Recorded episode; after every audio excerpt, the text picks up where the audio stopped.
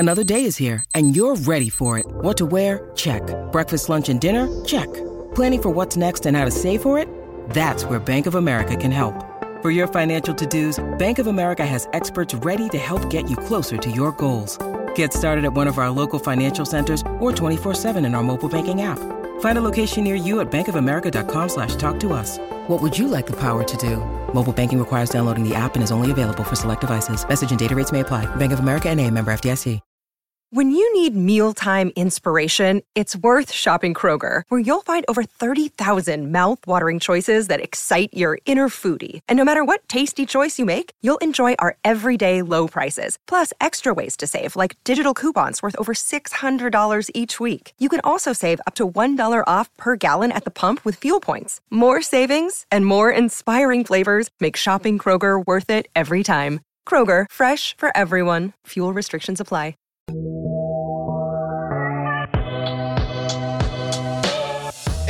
Welcome into the C H G O White Sox podcast, coming to you live from Studio A in our West Loop offices here in downtown Chicago. I'm your host, Sean Anderson. Alongside me, the full C H G O White Sox crew.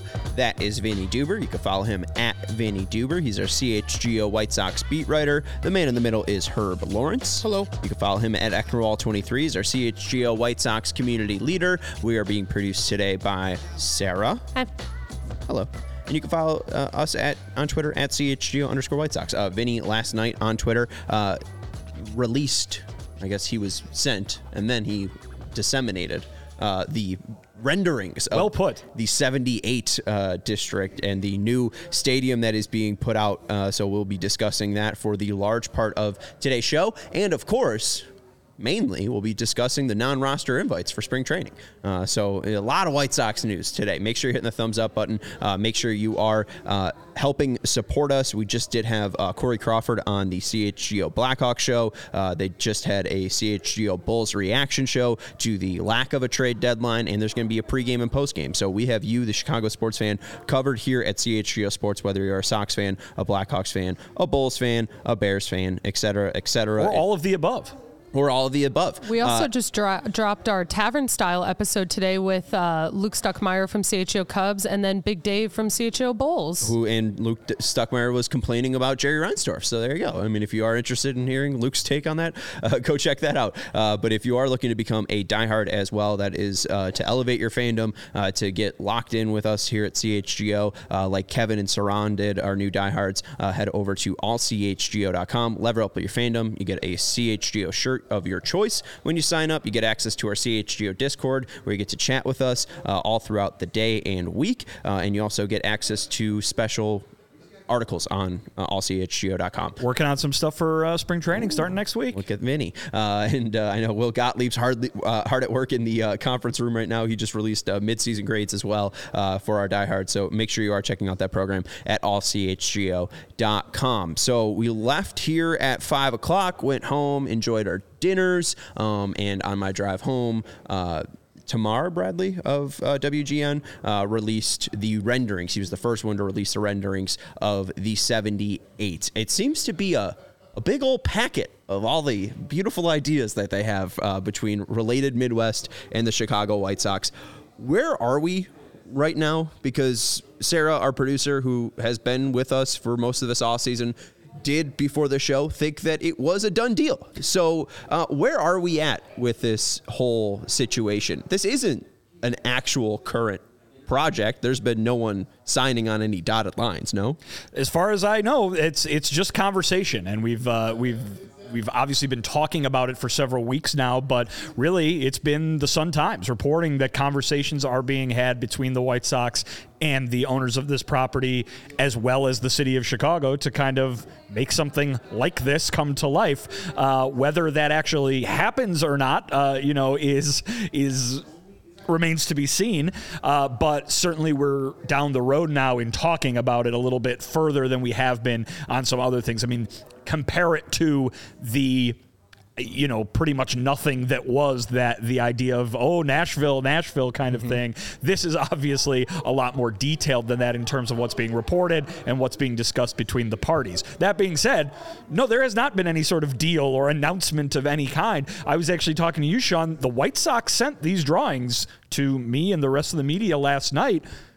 That's the first we've heard from the team about this. Yes, the Sun-Times, I believe, had a statement from uh, the White Sox and Brandon Johnson, uh, the mayor, talking about the idea of keeping the White Sox in the city for the long term. But in terms of the White Sox making announcements to the media, this was the first bit of it, and it was renderings uh, of of what this ballpark could look like, which, of course, we're going to go into. But um, so where are we on this? I still think this is just ideas and conversations and everything. And listen, it might be more realistic than just what if, but it is not anything that has been announced right now. I keep comparing it to what the Bears have been been doing out in Arlington Heights.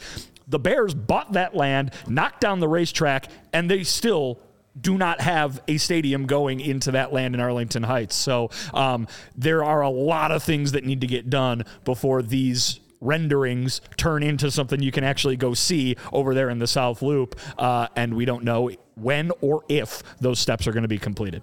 Just for my thing, it's like, if the White Sox are participating and sending out stuff to the media, uh, White Sox media, it's going to be really hard to come back and say, ah, yeah, we didn't get a deal done, and we're not going to do that anymore. Yeah, you're just back to Guaranteed Rate Field. I love Guaranteed Rate Field. It's a decent ballpark. But when you show us these renderings, you show us how beautiful that ballpark looks, and right on uh, the Chicago River on the South Branch, like, you give people uh, hope and dreams for a better tomorrow. And it's so beautiful to see those renderings and to think about being there at that ballpark, because I see so many other ballparks in that renderings ballpark. It's like, you got Petco, you got the Gallagher Way of Petco, you have the right field of Coors Field, the left field of P N C Park, and then the outside looks like Oracle. So it's like, man, if you get this all together, you could have one of the greatest baseball stadiums in the United States. And then if you take it away, it'll be so tough. So I think it's just too good of a thing, and you don't have these renderings. And I know they might be A I renderings, and so not really done by a, a hand uh, human who's doing a hand drawing. But you don't go down this far just to bring it back and say, yeah, that was just a pipe dream. We're going to bring it back. And uh, sorry, guys, Guaranteed Rate forever. I showed you guys, we had a remote show, I think, like two or three weeks ago, and I showed you all the old renderings of all the proposals of stadiums. There's been a lot of proposals for stadiums and only a couple that have been built. So I don't know if this is even too far but yet internet, at this though. point. Huh? Those renderings weren't of the internet. We have the internet now. Like, no one really saw those renderings back in the day. So now that people have seen the renderings, that means it's real? No, it just means that you don't give somebody something and then take it back from them. You don't get this far down the road with the, the internet and all how the White Sox Twitter has exploded about it and then say, oh, yeah, that's good. But again, like, we don't know how this would be paid. No one has signed. No. Like, there, you, I, how can you take it back if it's not even a thing? It's right now, it's not a plan. It's not, but they're it, they're talking. They're participating with the media. They're I mean, obviously good with the message, and they're sending out good renderings that we're going to be showing a little later on to the media and to us in the, as the uh, fans. I think they're way down the road, more than we're we're letting on. They had two hundred fifty million reasons to go down the road with Manny Machado, and they didn't continue going down that one. I mean, I, I don't know. You mentioned that Guaranteed Rate Field is fine. It's thirty years old. Fine. You walk around that park, there's nothing that seems to be truly decaying about that park. There might be some parts that are, are worrisome. As someone who is the same age as Guaranteed Rate Field, thank you for not saying that something that is thirty-four years old is decaying. Yeah, well, I mean, again, they're trying to build a new one. They're not trying to build a new Vinnie Duber. Um, but, like, yeah, I don't, I don't, I don't see the true point in a new stadium.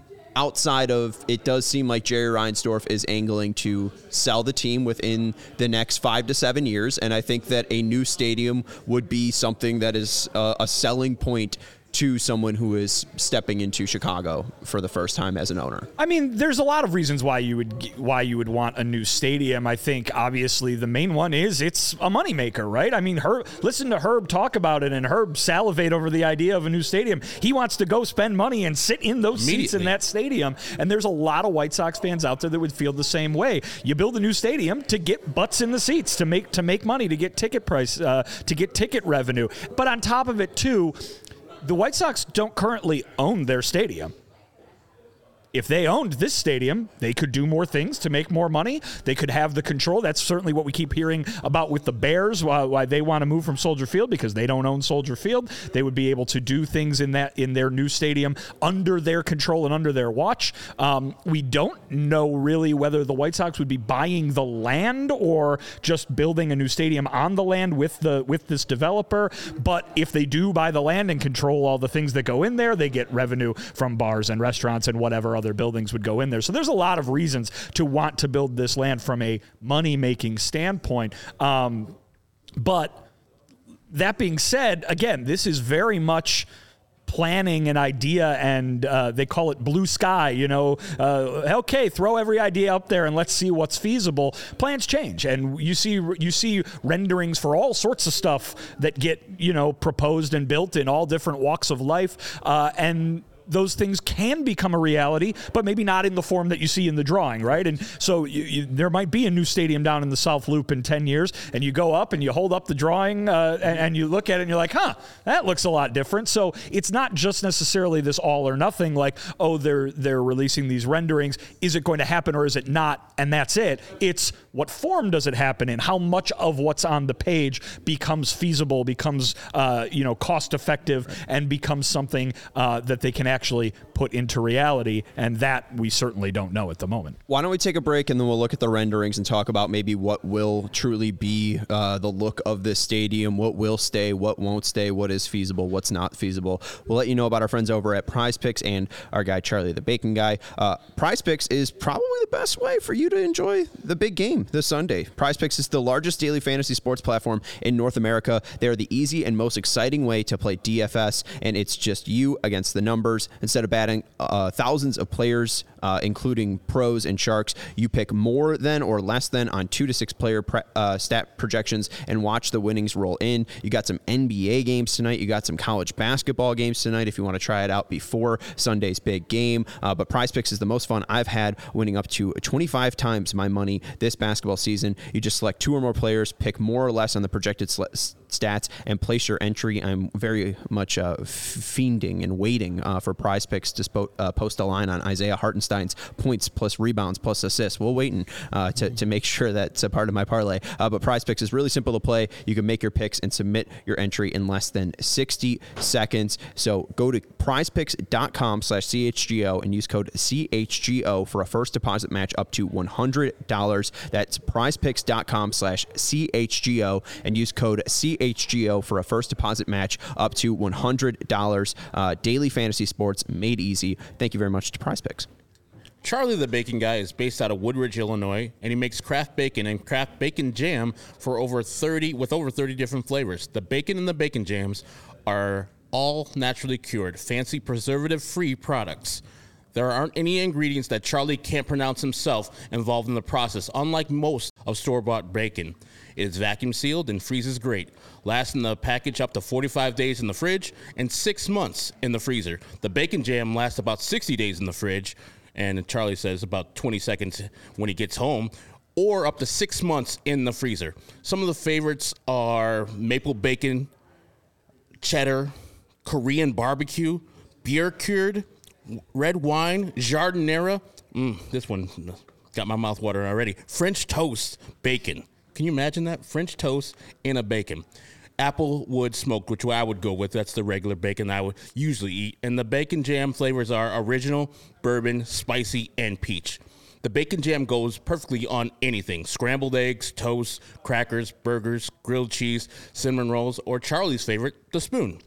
You can pick up, which is the most efficient way, or he will deliver to you, or meet you halfway, or even ship it. He makes the bacon so he can bring it to you so you can bring it home. head on over to charlie the bacon guy dot com to place your order. You can contact him either at Charlie the Bacon Guy at Instagram or C Z the Bacon Guy on Twitter. Thanks, Herb.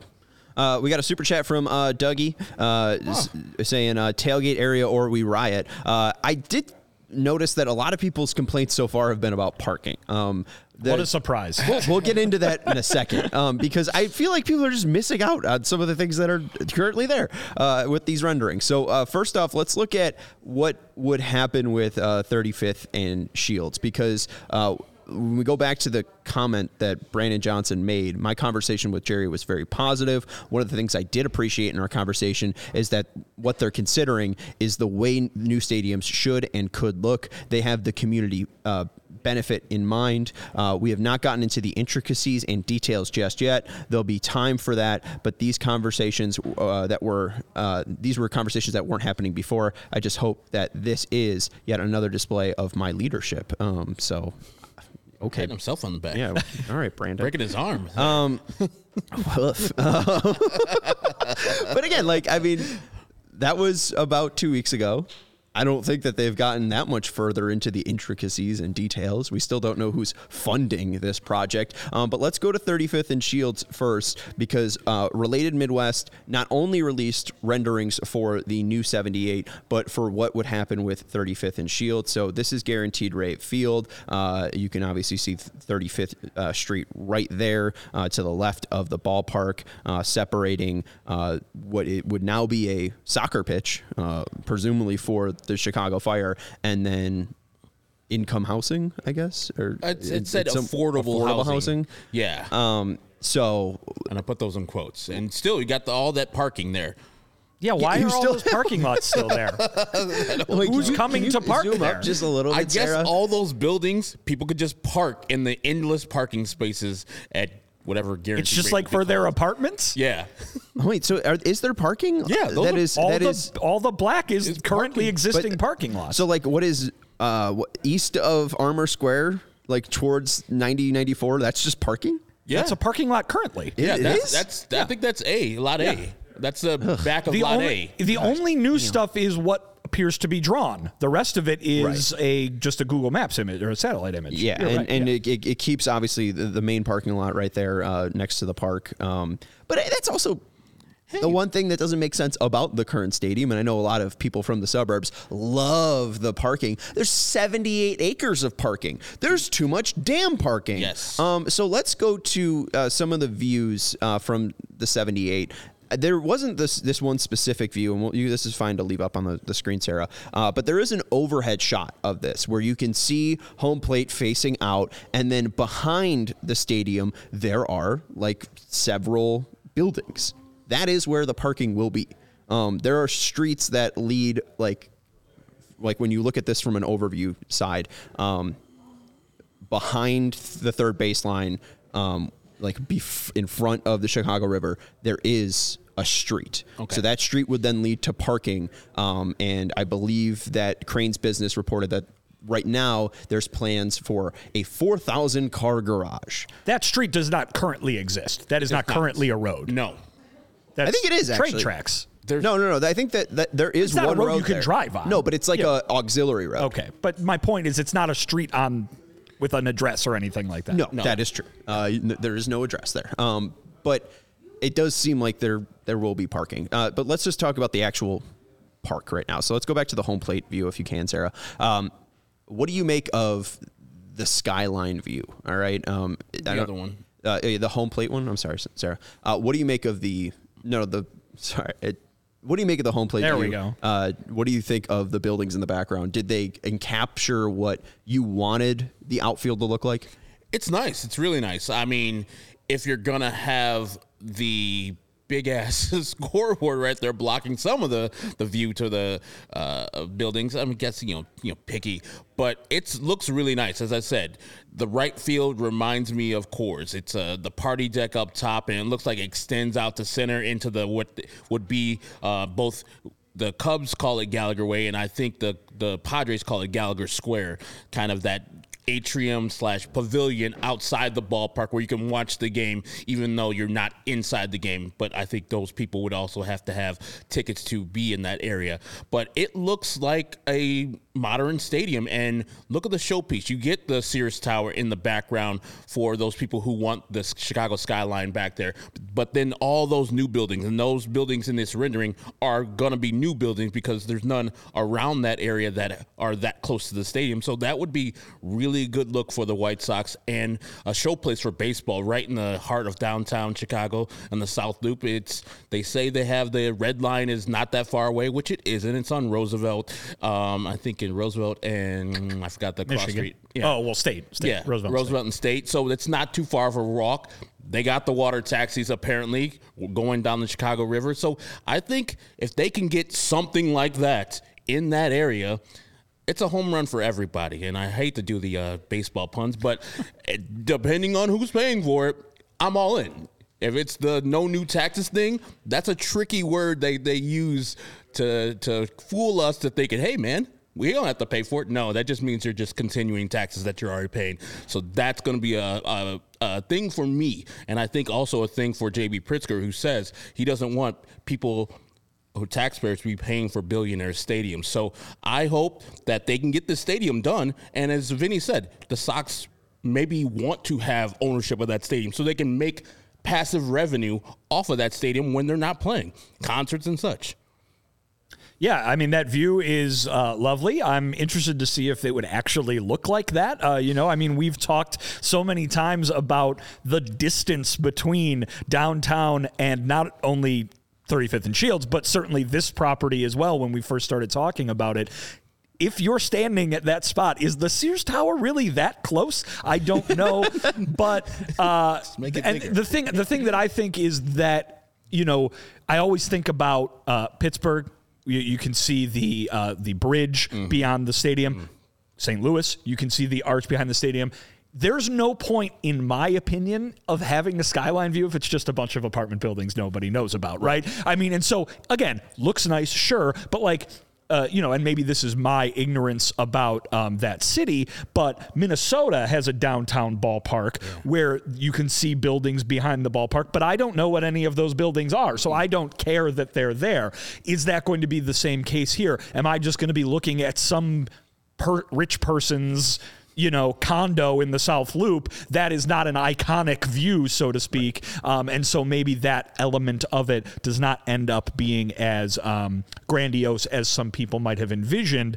But I don't know. I haven't been down there and stood at where home plate might be. I don't know if that's what the Sears Tower looks like from that angle or not. And the thing is, while that view will be great and that ballpark looks awesome, it doesn't matter. You could see in Pittsburgh, it does not matter if the team is trash. That is a probably one of my favorite ballparks. Every time I go to it, it's bone dry empty because the team sucks. If that team is the same team that's currently playing, no one's going to be going to that stadium like they are, like you think they are. Like the renderings got them at thirty-five thousand. Initially, maybe, but after a couple of years, like, eh, we're good. This is this was a thing, and now the team sucks. I don't need to be here. Well, and that's the issue is the team isn't going to get any better with a new stadium. Um, this is possibly five years away. This is obviously an investment for Jerry Reinsdorf and the group that owns the Chicago White Sox. Um, but this isn't going to just immediately increase attendance, right? It might have a little bit of a bump for the first couple of years that yeah. it's open, if it does, but unless the team is actually good, that's the only way you're going to truly draw people into the stadium. Yeah, I think um, Guaranteed Rate in its thirty-plus years has only gone over American League average attendance rates like seven times. The first three years it was built, the years after the two thousand five World Series are like six, seven, and eight, and then maybe the season uh, that we just had in twenty-two. But it's been very bleak. Um, White Sox fans do not attend a game if your team is bad, and they got to have a, you know, show me first type of thing. Because in two thousand five, they didn't even go over American League average. It had to happen the year after. Right. So this is the thing. You build that stadium, excellent, awesome. put a premium product out there. That's why we were talking yesterday about going to get a premium free agent. And I know it's far-fetched. If you got a stadium like that, you got to have a player like that to go with it. Remember, Luis Roberts' contract, only four more years. This is at least five years away. So you sign a big-time project like uh, Juan Soto, you can go into that stadium. People's like, I got to go and see Juan Soto. And that stadium. It'd be fun. Uh, I would, I would, again, I'm I'm all for Juan Soto being in a White Sox uniform. I'll go out on that ledge. Uh, Sarah, if you can go back to that one photo of uh, the skyline in the background. Um, it, there is just something about these renderings that isn't able to suck me in. I'm not really able to generate this excitement. I'm glad people are excitement excited. I'm not trying to take down anyone's excitement. I'm just trying to give my, my feelings. Um, and you bring up, Vinny, just like, if it's not done right, if the skyline view isn't done right, and it is just people's apartment buildings and maybe like a Chase building or something like that, it's really going to fall flat. Like, this needs to be the Chicago skyline featured, well, right? As best they can do. They yes. can't move the land, you know. No, what I know, I, mean? I know. Yeah, right. But like, but like, I guess my, my thing is, like, if you really can't deliver on it, if you can't get the true skyline view, why do it? Well, because it could be a nice area with a nice new ballpark. I think the I think we've talked about how uh, the neighborhood around it might would would that being changed and being different would be something positive about that. The location next to the river, the location next to the transportation. There are a lot of positive things about that location outside of just the view that you could potentially have. Um, so I, I, I don't think that it's like, a, like I said, I don't think it's this all or nothing thing. Um, I don't think there's a way where like, here is the obvious way to point it. And here is the obvious way that if they didn't point it, it would be a total screw up. Like, no, it's going to be fine regardless of what direction it's facing. Um, Unless these, it's south. What's that? Unless it's south. Can't they not face it south? Remember our little chart that we looked at? No, they can't face it west. They can't face it west. They can't face it west, so they can't do, as Jared says, you can't face it west. You can't have those uh, Chicago River home run shots. Right, oh, right. So beautiful. Yeah, um, yeah, but I mean, I'm just saying, I, th- I think that that part, I think that that p- part piece of land and that neighborhood could be a huge positive, regardless of what the view ends up being. But it isn't that... I don't know. I mean, everybody I, I, right now talks about, oh, my God, they screwed it up so bad because it doesn't face the skyline. You can't see the skyline from Bridgeport, or you can't. You're not going to have a home run view of a skyline from Bridgeport unless you're sitting in the upper deck. No offense, Vinny. This scale model shows you that clearly the uh, uh, Sears Tower. I love going. Right I love going down to Bridgeport and being center. able to visit both the Sears Tower and the John Hancock Building on the exact same block. They're right, right next, next to each other. other. Yes, yeah. right next and to the Smith Smurfit Building right next to it also. And the red one. Um, exactly, the red one. I don't know what it is. Uh, but I, I think that is the whole point, to move it. Like, you you have to have that marquee reason to put a stadium there. What is the selling point of the seventy-eight? And I guess that it's a, a whole new neighborhood. And I guess that maybe is your angle, is you can really build up that neighborhood. You can make it more of an expansive fan experience. But the one thing that will be truly recognizable in Petco, it's recognizable. You have that massive ass building out in uh, left field. Fenway, you have the massive ass left field that just sucks you into that baseball f- stadium. Coors Field, you have all of that just expansive outfield uh, where it just feels like, you know, you can hit a ball five hundred feet and it'll just keep going. I don't really think that there's anything that really sucks you into this baseball design, this park design. It does seem very cooker, cookie cuttery. It yeah. does seem uh, like A I renderings. It does seem like they are truly just piecing together other things from ballparks and just making a cluster of a rendering. It doesn't feel like, hey, this is our true vision for this brand new stadium. It seems like, hey, we have an idea that we want to create a new neighborhood, um, but the actual stadium part of it doesn't really feel that fleshed out. The seventy-eight part feels fleshed out. Well, the stadium. I, th- I think to to maybe, you know, not to speak for you, but I, I think to a lesser degree, it's the thing that I always say about it being goofy or wacky. Mm-hmm. You want some uniqueness. You want something mm-hmm. that you look at and you say, wow, I haven't seen that before. And I'm just, I'm not, I'm not even talking about architecture or anything like that. I'm talking about just something that says, That's that's cool. That's a that is something that would make that ballpark a destination that I can't get going to the other twenty-nine in baseball. And listen, I'm all for that, whether that's with the White Sox or any other baseball stadium across the country, any other pro sports stadium at all across the country.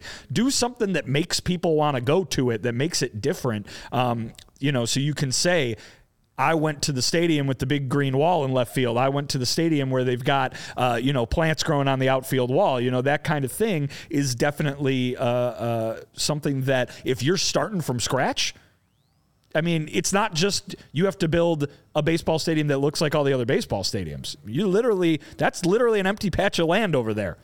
Build build whatever your right. imagination can dream up, right? Where's the moat? And where thing, is the moat? And the thing is, the the most uh, you, iconic uh, stadiums in baseball are Fenway Park and Wrigley Field. The reason why they are iconic is because they were built in such small areas, and so they had to get creative with their design. And so this looks like a small area also. So, yeah, as Vinny says, don't just be average. As I said, there's elements of Coors, P N C, Oracle in this stadium, and it's just a rendering, but make it your own. Make it like a big-ass wall. Like I said, bring the train in there that's going two miles an hour. That's, how about how about no wall? No wall in where? No, I'm just saying, like... Just, they just keep on running the bus? Like, no, no, not an outfield wall. No, oh. I mean, like, like, why does the back of the stadium need to have all these signs and walls up? Why can't it just look like you're just going out into the park or going out further down the street? You know what I mean? Like, that's a unique thing. I remember when we said, here, you talk about renderings that never yeah. came true. There were renderings of an A's ballpark a few years back proposed in Oakland where it literally was sitting in the middle of a public park and pe- and the grass continued up the side of the stadium and you could walk from the grass that was in the middle of the parkland up the side and like look down into the stadium where the ball ball, ball game was being played. I mean, these are these are the weird things that I want to see uh, that, that are parts of ballparks. You don't have to just make the nicest looking version of what already exists. Go ahead and create something that, that hasn't been done before. Yeah, I'd be all for that. And two, uh, like uh, Red Sox Machine and uh, Jim Margolis wrote about, you know, the renderings. And you look at, Sarah, if you want to flash the home plate picture again where you can see out to the skyline, um, even the iconic pinwheels feel like a little bit of an afterthought. They don't really feel like they're worked in. It just feels like they kind of like took them off the current scoreboard and placed them out in center field. They're also not even centered. Yeah. Like, they're, like I, I just, I, I don't really feel the, the care for the design of this stadium. So it and doesn't really get me excited. Exploding scoreboard, not just the pinwheels. It's supposed to be the exploding scoreboard. So keep it where it's supposed to be. Just put a, a smaller, uh, scoreboard in center field right there. That looks it literally like what they do at Petco in the middle of their field. So I don't understand why they're just copying it. It looks beautiful. I, I like the skyline in the background. I don't know if the Sears Tower is there, but I did take a picture from Ping Tom when I was there last year, and you could see the buildings from Ping Tom. So this is a little further up north. So they would be in the background, but not like P N C where they're in the background and they're part of the design, or like uh, if you've ever been to Comerica, that's the same thing. There's buildings in the background and you can see them as part of the design. Yeah. Uh, we got a couple of people watching right now. Make sure you hit the thumbs up button. Uh, we're going to take a break in a second. Um, I did just find the renderings that you were talking of that A's uh, stadium. So I'll, I'll send them to Sarah. So Sarah, if you want to uh, check Slack, I'll, I have one more graphic for you. Okay. Uh, we do want to let you know about... Those are right on the water, too, if memory serves. Yeah, the right, like right on the water. Yeah. Um, very steal them. It looks bizarre. Just make that stadium. Hey, we need. Um, it's weird, and it's real. It's real small too. Yes. Yeah. Um, the one that they did for L A is very, or uh, Las Vegas is very weird because it's basically like uh, if you took the White Sox design, but instead of the Sears Tower being the main skyline part, it's just the M G M Grand. Yeah. Right. Um. So it's like, ugh, all right, this, this is which bizarre. Is also not nearly as tall. Right. It's not even pretty. Uh, all right. I uh, want to let you know about our friends over at Circa Sportsbook. If you are looking to bet on the big game uh, this upcoming Sunday, there is no better place than uh, for you to put your money down over at Circa Sportsbook. Circa has tight money line splits that makes it attractive for you. you, the better. Games will strive to be a minus one ten split on the Circa Sports menu, unlike other sportsbooks, which may use a minus one fifteen or minus one twenty split. Circa keeps as little money as possible on large market bets like futures and golf tournaments, especially compared to other books, which allow them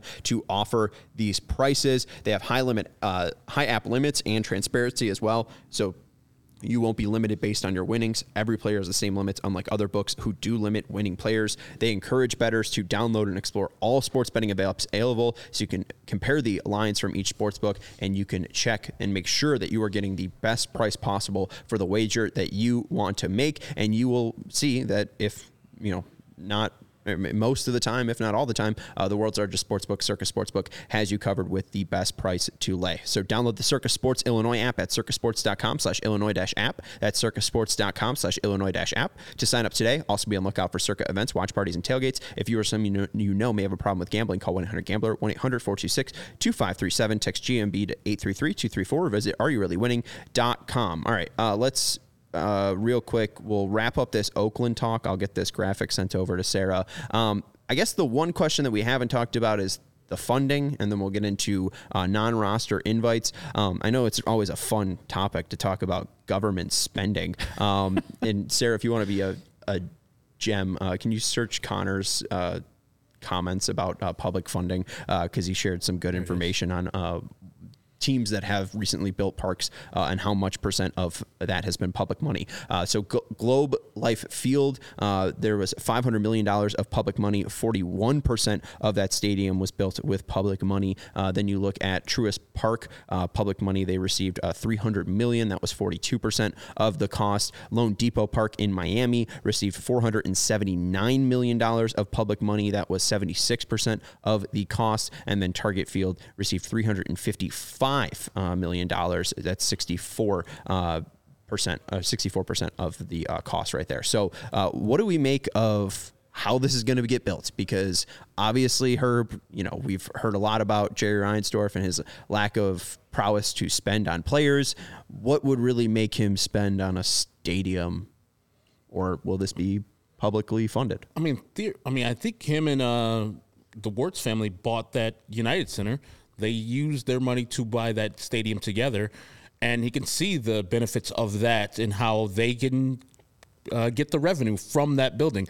The Illinois what Sports Authority owns Guaranteed Rate Field, so that's why I think you don't see a lot of concerts there. You don't see a lot of extra stuff done there to give that passive income.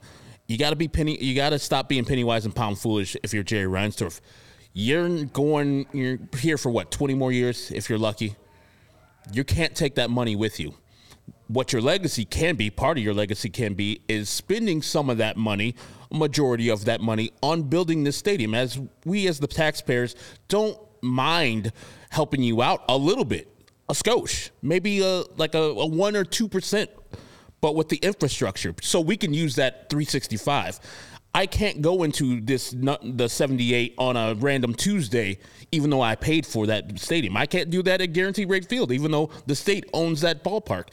The thing is, you build your stadium, you can do whatever the hell you want with the stadium. Concerts, you can have all the parking you want or none of the parking you want. You could charge it however much you want, and it all goes back to you and hopefully back into the team. So I am not a proponent of having us as taxpayers paying for the stadium. If they want to do that, do the California system where you put it to a vote. And if us as Chicagoans and Cook County residents want to do that, I'll be all for it. That's one hundred percent I'll be all for it if they do a vote and it's fifty to forty now, or fifty point one to forty-nine point nine. I'm like, all right, I don't like it, but you guys as the taxpayers said they're going to vote for it, I'm in. But by that time, I'll be out of Cook County, but whatever.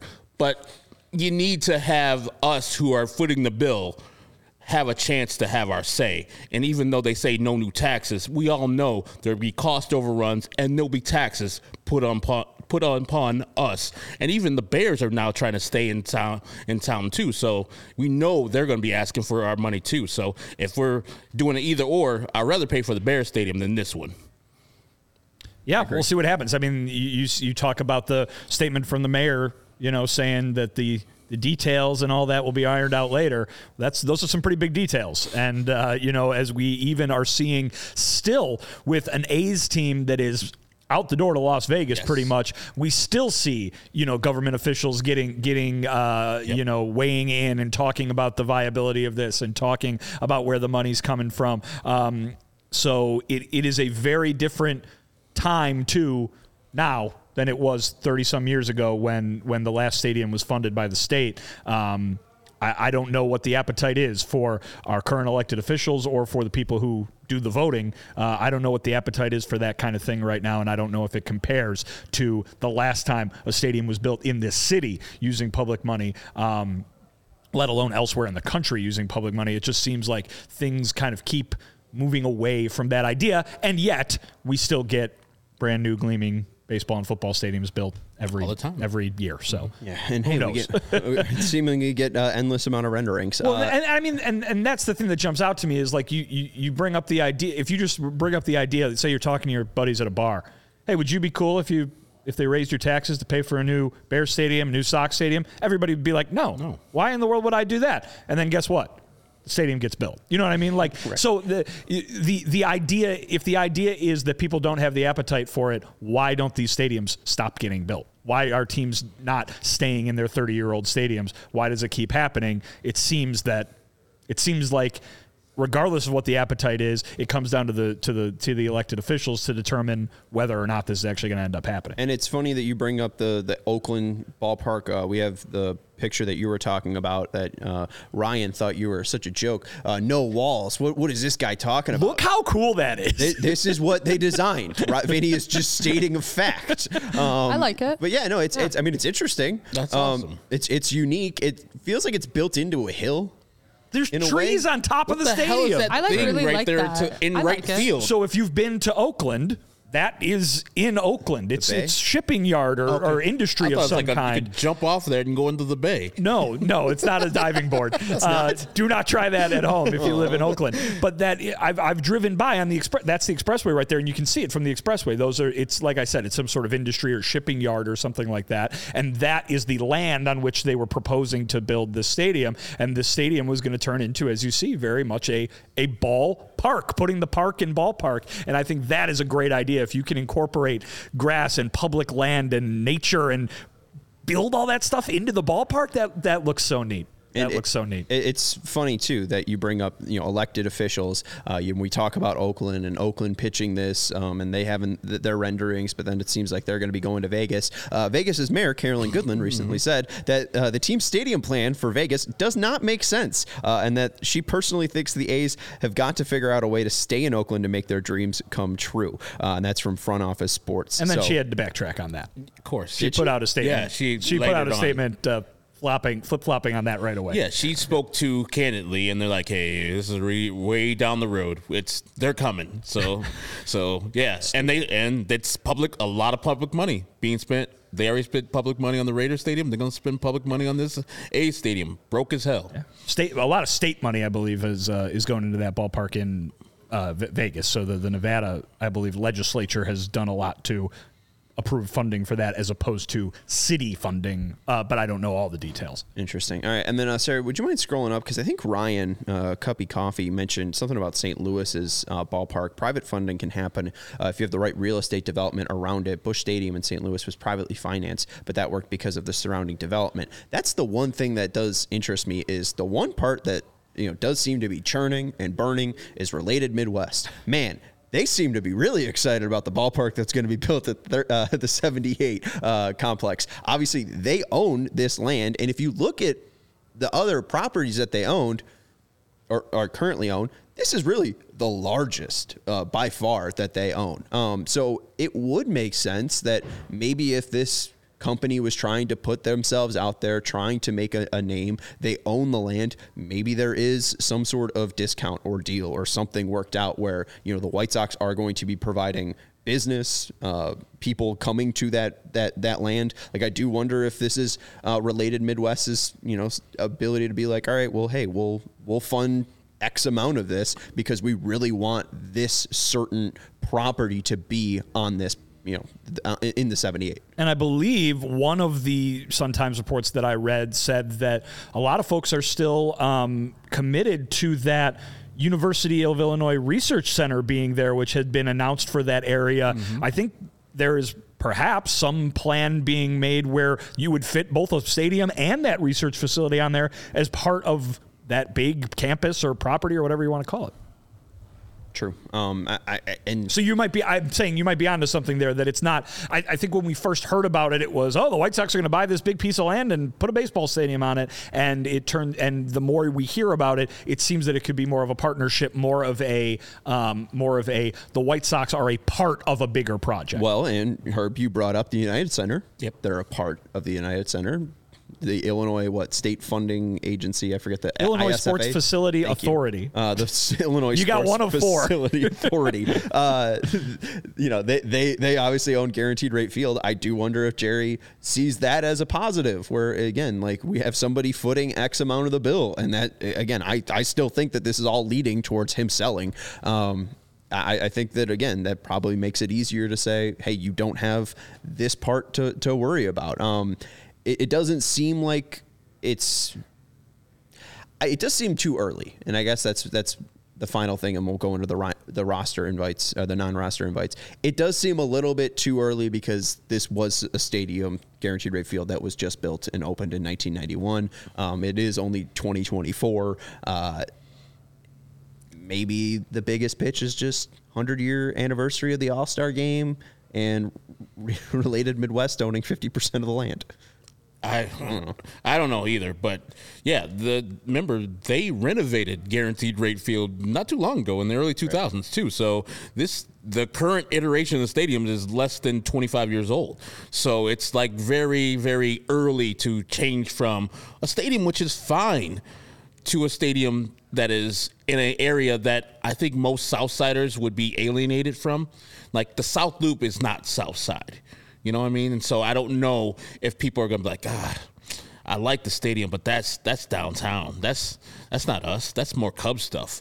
We're Chicago. We're Bridgeport. We've been here for hundreds of years. The Cubs are downtown? You know what they're going to say.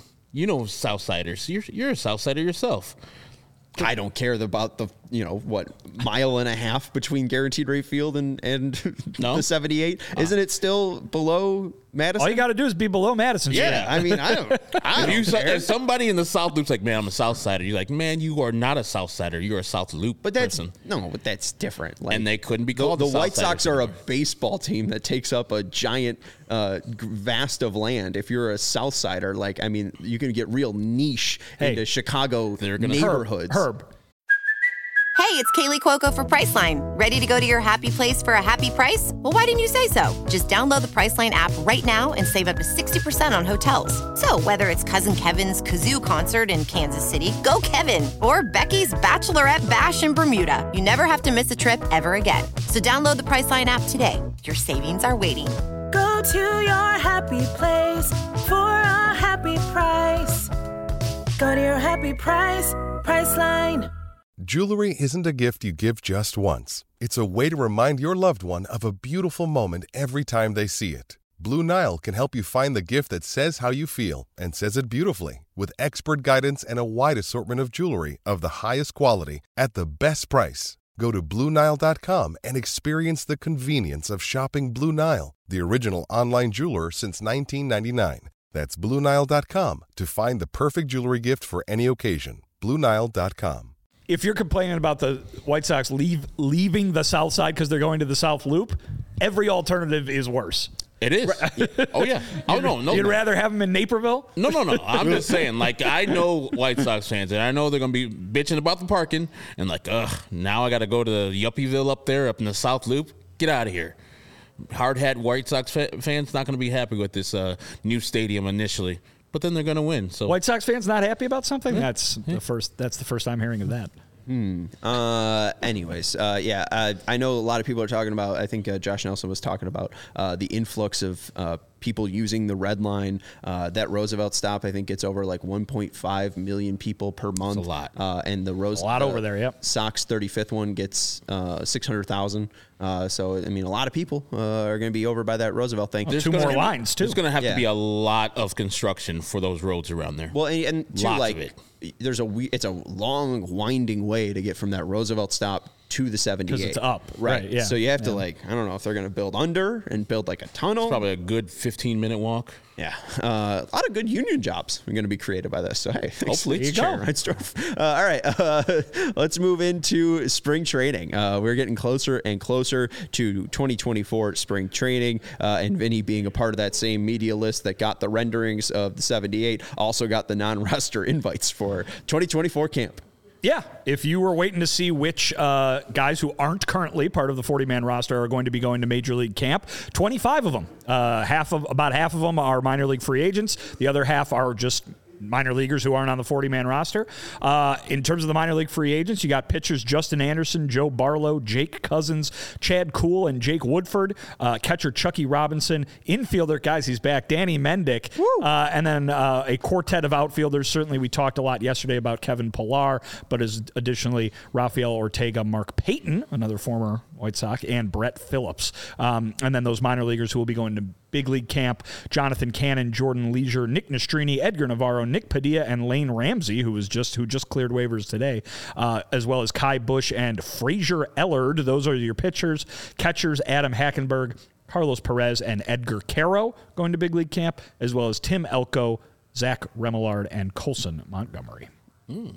Welcome back, Danny Mendick. Uh, that yeah. one, I think, is uh, probably most exciting. Uh, Danny obviously left the White Sox in uh, horrific fashion as uh, Adam Purple Hazley uh, tore his A C L on our C H G O takeover. That's the day I got sunburned. Oh, yeah. There you go. The yeah. day you got sunburned yeah. and the day that Danny really Mendick bad sunburn. tore his A C L. Really, there's really you wonder who was injured worse that day, me or Danny Mendick. I think it's you. I, have you been able to recover? Well, I did, but yeah, but that was also like less than a month before my wedding, so I was still mm. a little, still a little red for the wedding. How was the physical therapy for your your sunburn? um, Mendick uh, was doing very well before he got oh, taken man. out. Uh, one twenty-two O P S plus, seven eighty-six O P S, and one hundred six plate appearances. But obviously, his twenty twenty-two was ended shortly. He did play with the Mets in twenty twenty-three. I think he had a pitching appearance. Uh, didn't do great. A forty O P S plus, a five oh nine O P S. But hey.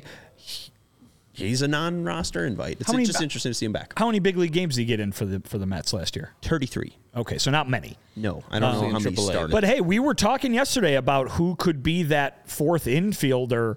I mean, guys, depending on what happens, I think Danny Mendick has just as much of a case to make for being the extra infielder as Lenin Sosa does, as Jose Rodriguez does, right? I mean, it's a guy with major league experience and probably that grindy type that the White Sox are looking for right now. Pop, too, in his bat. So, yeah, I would...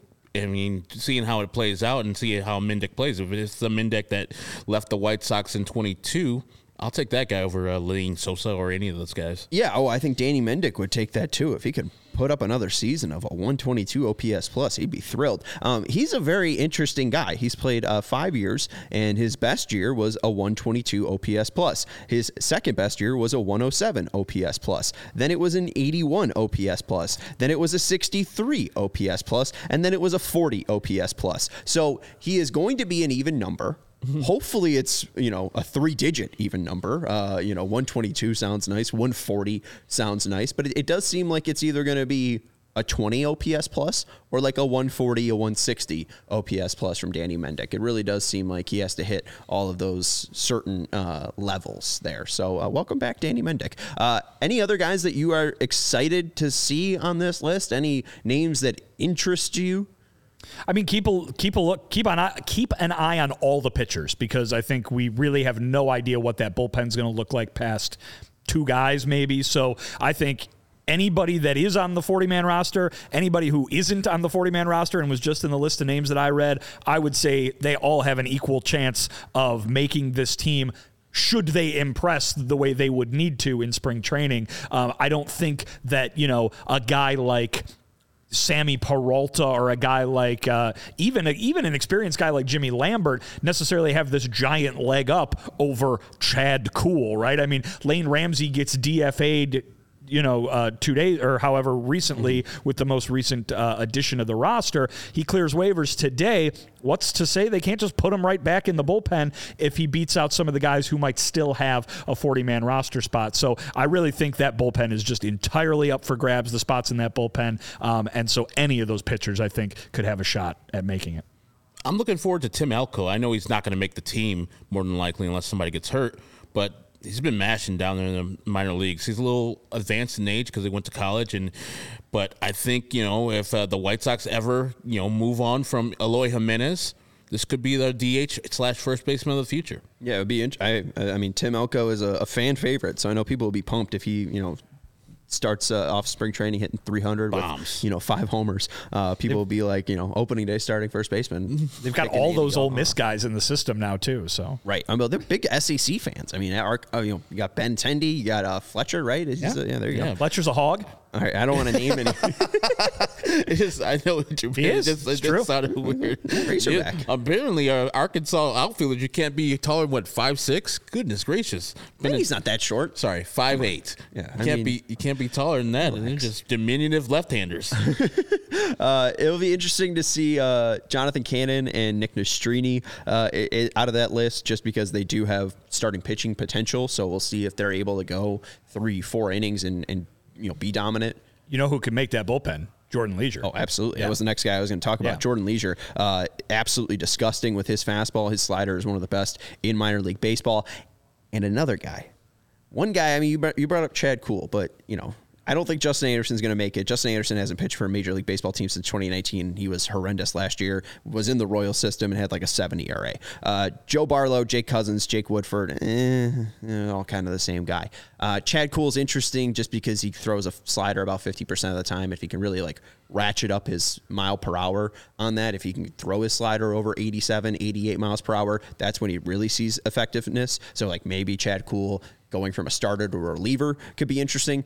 But the one guy, the one guy that might make this roster or might make this bullpen out of this roster is Fraser Ellard.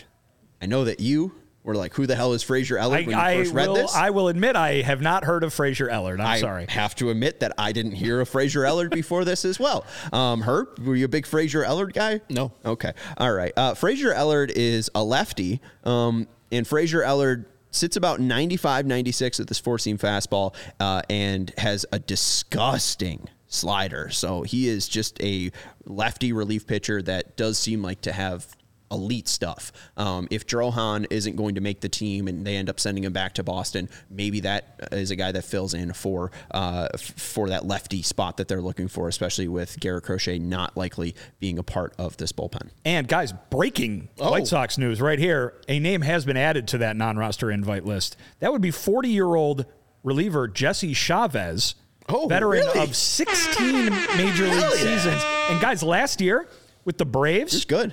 thirty-six games, a one fifty-six E R A. Jesse Chavez. That's kind of sick. Uh, former Cub, former Ranger, former Brave. Former a lot of things. Yeah, uh, that's that's fun. Um, he was recently on, I think it was Sirius um, or something. It was, uh, yeah, Sirius X M with M L B uh, Network. Um, he says it's likely going to be his last season as a player before going into coaching, which I think is interesting just because we've seen the White Sox love all those guys that have been former players. I mean, hey, maybe you sign Jesse Chavez and he starts coaching guys now and he gets so familiar that Jesse Chavez is a part of the team in twenty twenty-five as a coach. So uh, I'm I'm all for Jeffy, Jesse Chavez. Why not? And Connor is stealing my thing. I was going to say that, but, you know, he got to come into the Fraser theme. Hey, Fraser baby, Allard. I hear the Blues are calling. Yeah. Toss salad and scrambled eggs. Yeah, all right. Good night, Seattle. Yes. Yeah. That dude's a weirdo. Kelsey Grammer, straight up weirdo. Uh, anyways, that's going to do it for the uh, C H G O White you Sox be podcast. If you played the same character for like twenty-one years? I guess so. Um, I don't know. I watched uh, Real Housewives of Beverly Hills, and his wife was on season one, uh, Camille.